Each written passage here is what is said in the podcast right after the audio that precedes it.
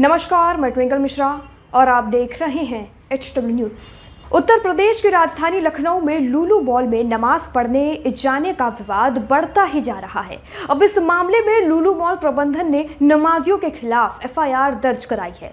Lulu mall की तहरीर पर सुशांत गोल्फ सिटी थाने में एफआईआर दर्ज की गई है। बता दें कि लखनऊ में सार्वजनिक स्थलों पर पूजा पाठ या नमाज़ अदा करने पर धारा 144 के तहत पाबंदी लगाई गई है।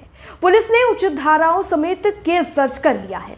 आपको बता दें कि मुख्यमंत्री योगी आदित्यनाथ के लूलू शॉपिंग मॉल के उद्घाटन के कुछ घंटों के बाद ही लूलू शॉपिंग मॉल के भीतर से कुछ लोगों ने नमाज़ अदा करते हुए एक कथित वीडियो सोशल मीडिया पर वायरल किया, जिसके बाद सोशल मीडिया पर तरह तरह के कमेंट्स आने शुरू हो गए थे। मॉल में नमाज़ अदा करने का वीडियो वायरल होते ही प्रदेश के कई धार्मिक संगठनों के द्वारा विरोध दर्ज किया जाने लगा।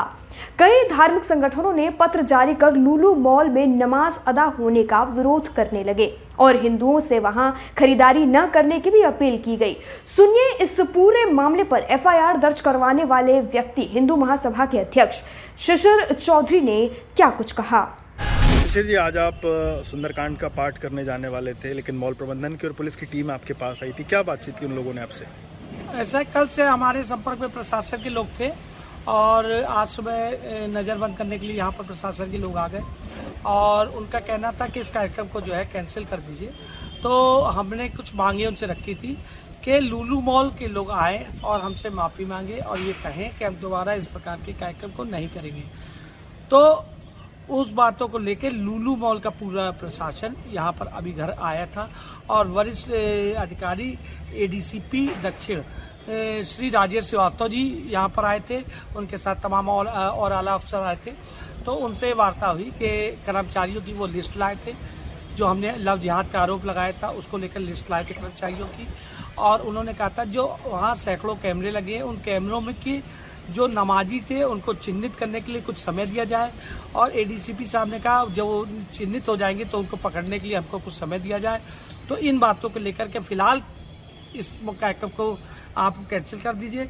तो हम लोग इस पर सख्त से सख्त कार्रवाई करेंगे।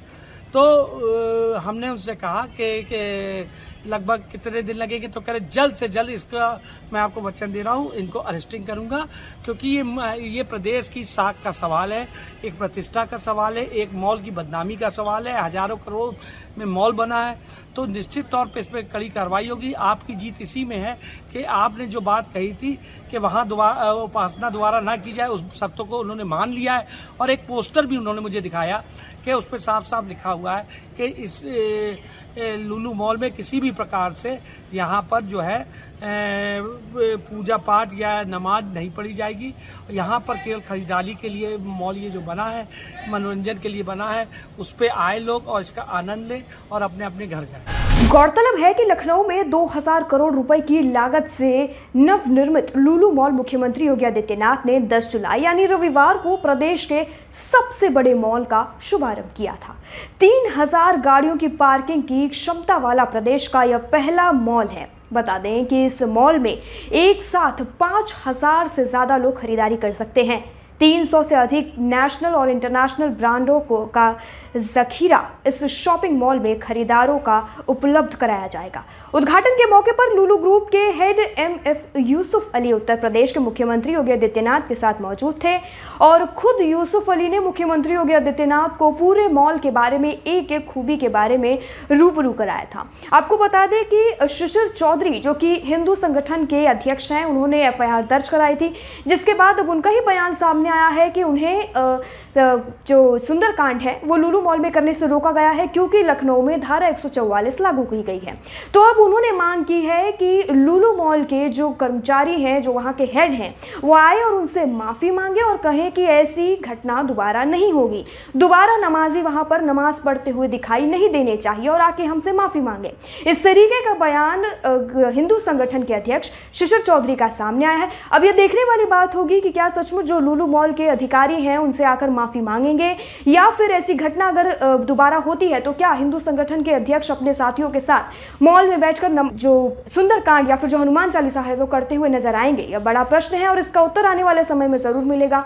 इस पूरी घटना पर जो लखनऊ में इस वक्त जारी है विवाद नमाज़ बनाम जो सुंदरकांड इस वक्त बना हुआ है, पूरे लखनऊ में जो विवाद छिड़ा हुआ है इस पूरी घटना पर, आपकी क्या राय है और आप क्या सोचते हैं? कमेंट सेक्शन में लिखकर हमें ज़रूर बताएँ। वीडियो यह समाप्त होता है। धन्यवाद।